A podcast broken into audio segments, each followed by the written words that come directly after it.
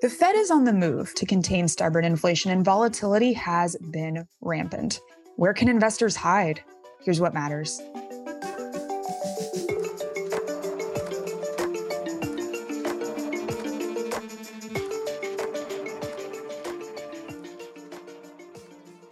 Live from New York City, I'm Lauren Goodwin, and this is Market Matters from New York Life Investments. In this podcast, we bring you the best insights from across the New York Life Investments platform because we believe that by sharing perspectives and engaging with you, our listeners, we can all become better investors.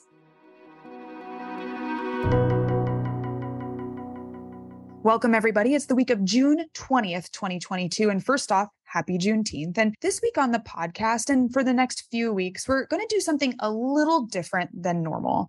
Why? Because the markets are acting a little different than normal. And given the market tumult we've seen in response to changes in inflation and Fed policy expectations, we're going to go back to the drawing board and ask some of our best minds from the New York Life Investments platform what to make of the situation. So, what's been happening? Well, just over a week ago, May's inflation report came out, which we talked about last week, and yields and equities reacted strongly to the idea that with more stubborn inflation, the Fed will have to get much more aggressive in hiking interest rates this year. Took 2 days for the Fed and markets to adjust from a 50 basis point expectation to a 75 basis point expectation, and that's what was delivered last week. So, it's a lot of change happening very quickly the Fed is very much on the move. And so, again, for today and the next few episodes, we'll be hosting and highlighting truly excellent perspectives across fixed income, hearing what our managers are doing about this environment. So today we're kicking things off with Nate Hudson, who's a portfolio manager of high yield strategies at MacKay Shields and truly an insightful thinker in the macroeconomic environment. Nate, thank you so much for joining us.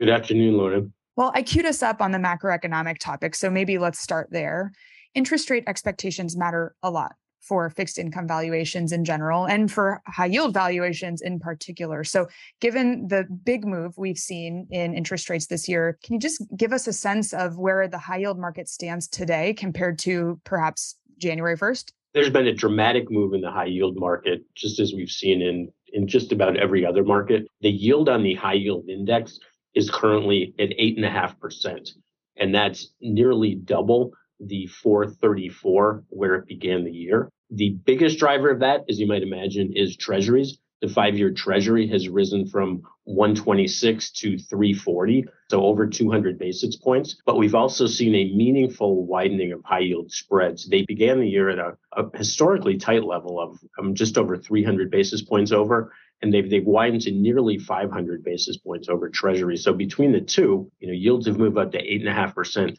The price of the high yield index has declined about 17 points, beginning the year to 103, and is currently 87 cents on the dollar. So the the entry point for for investors is a, a, a nice discount to par. Well, what I'm hearing there with spreads widening and prices dropping is that there's been selling pressure. And that's true across fixed income asset classes as interest rate volatility persists and concerns about recession are on the rise. How do you assess how the high yield market has handled all that? And are there any behind the scenes or beyond the treasury market implications you can see there? Anything going on in liquidity, just as an example? Price moves in the market have been significant, but the market has remained orderly. There have been meaningful price moves of multiple points in a given day, but the market has traded and there's been consistent bids and offers. As you might expect in this environment, new issuance has slowed dramatically. So that's taken a lot of the supply pressure off the market. And on the other side, there's been numerous significant tender offers for bonds, which have taken supply out of the market. And as well, there have been upgrades of large credits, which have migrated significant amounts of bond into the investment grade index. Well, it speaks as well to some of what we're hearing from a macroeconomic perspective with just you know, default rates relatively low, excesses in the corporate sector relatively low as well that that there is some some resilience in this asset class. I do have to point out though that at least from a high level perspective it looks as though the higher rated or better credit range of the high yield asset class has held together frankly quite well but spreads on the lower rated or higher risk credits, the triple C's as an example, have seen spreads widen and prices fall more on a relative basis. Is there anything going on there? Would you expect that to continue? That's absolutely been the case. The spreads on the lower rated portions of the high yield index have widened more. And just, just to, to be specific, the high yield index has widened 172 basis points year to date. Double B's, subcomponent of that, have widened about 125. Single B's about 171. But triple C's have widened nearly 400 basis points. So that has, has absolutely been the case. One, one thing I'd emphasize, though, is triple C's only represent about 12% of the high yield market. So that has been an underperforming part of the market, but it's a relatively small portion of the, the high yield index just one more question on pricing then because i think this this story about credit quality and really the health of the corporate environment in general is really important because it seems as though you know prices have gapped down a bit wider spreads than at the beginning of the year but in general these spreads are not historically super wide. You know we have better fundamentals in the high yield market it appears. Is is that true? Is that the case? Or how would you assess the overall credit quality of, of the high yield market? You're right. 500 basis points over treasuries is the long-term average for for the high yield index, and that's that's right where we are. So that you know may not reflect a very negative economic environment, but I think the couple things to keep in mind is number one, the quality of the issuance that has come to market over the last few years has been historically strong, with over half of new issuance being double B credits. And as I mentioned, only 12% of the market is triple C credits. And I think one of the reasons for that is some of the more aggressive issuance that might have come to the, the high yield market in previous cycles migrated to the private credit market or to some extent the leveraged loan market where they were more accepting of this aggressive issuance that's really really an interesting perspective and an interesting story i want to i want to think about you know one more element of the portfolios that you manage which has to do with duration. I know that MacKay Shields manages both long and short duration portfolios in the high yield asset class. How are you thinking about duration? Any key points there you think would be interesting? It just as a rule, we we make a point not to bet on interest rates within the portfolio, but it just to, to note, high yield is a short duration asset class. The the duration of the high yield index is only 4.4 years. So it's, you know, relative to the investment grade index or to longer dated treasuries, it's just there's a lot less embedded interest rate risk. Our funds are typically about half a year less than that index, so about four years. And our short duration funds are even half of that at less than two years. So that that is naturally going to temper the the downside from any further treasury moves. Well, that takes us to our portfolio pause, a segment of the program where we share an investment idea. And Nate, I hate to take the the good news right out of your mouth, but it sounds like in this environment with pretty strong credit fundamentals, not a lot of excesses in the high yield space, but a potential price opportunity here sounds pretty good. Is is there anything particularly high conviction from your side of things, whether it's high conviction overweight or underweights? Um, anything else you'd like to share?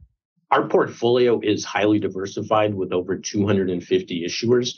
Currently, we're overweight the energy sector, which has been a big beneficiary for the portfolio because that has been the strongest performing sector in the market. And we're also overweight basic materials. We're currently underweight telecom industrials and financials. And we typically run about half of the market weight on triple C's. That's about where we are, and we don't have any current intention of increasing that in the current environment. Well, one of the things that we speak about so much here at New York Life Investments is that regardless of the macroeconomic environment, an excellent eye to credit quality, just consistent and measured analysis of companies in this environment is one of the most important value adds that a manager can bring. So, Nate, thank you so much for joining us today to share some of the insight you see on the ground. Thank you. That's it for today. We'll be back next week for more Market Matters. In the meantime, please remember to give us a like, follow, or review wherever you listen to podcasts. And if you have a question or topic of interest, maybe a portfolio manager you want to hear from, reach out to us on LinkedIn. You can also follow our views at newyorklifeinvestments.com and click the Insights tab. Until then, I'm Lauren Goodwin. See you next time.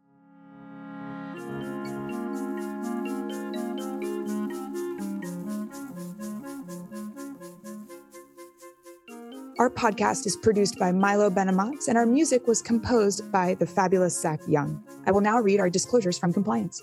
Past performance is no guarantee of future results, which will vary. All investments are subject to market risk and will fluctuate in value. This material represents an assessment of the market environment as at a specific date, is subject to change, and is not intended to be a forecast of future events or a guarantee of future results. This information should not be relied upon by the reader as research or investment advice regarding any fund or any issue or security in particular. The strategies discussed are strictly for illustrative and educational purposes and are not a recommendation, offer, or solicitation to buy or sell any securities or to adopt any investment strategy. There is no guarantee that any strategies discussed will be effective. This material contains general information only and does not take into account an individual's financial circumstances. This information should not be relied upon as a primary basis for an investment decision. Rather, an assessment should be made as to whether the information is appropriate in individual circumstances and consideration to be given to talking to a financial advisor before making an investment decision. Not all products and services provided by MacKay Shields may be available to all investors, limited by applicable laws and regulations in certain jurisdictions. Nothing stated herein should be considered as investment advice or a recommendation of any particular security, strategy, or investment product. Any opinions expressed are the views and opinions of certain investment professionals at MacKay Shields and which are subject to change without notice. No part of this material may be reproduced in any form or referred to in any other publication without express written permission of MacKay Shields. MacKay Shields LLC is an affiliate of New York Life Investments. New York Life Investments is both a service mark and the common trade name of certain investment advisors affiliated with New York Life Insurance Company. Securities are distributed by NyLife Distributors LLC, 30 Hudson Street, Jersey City, New Jersey 07302,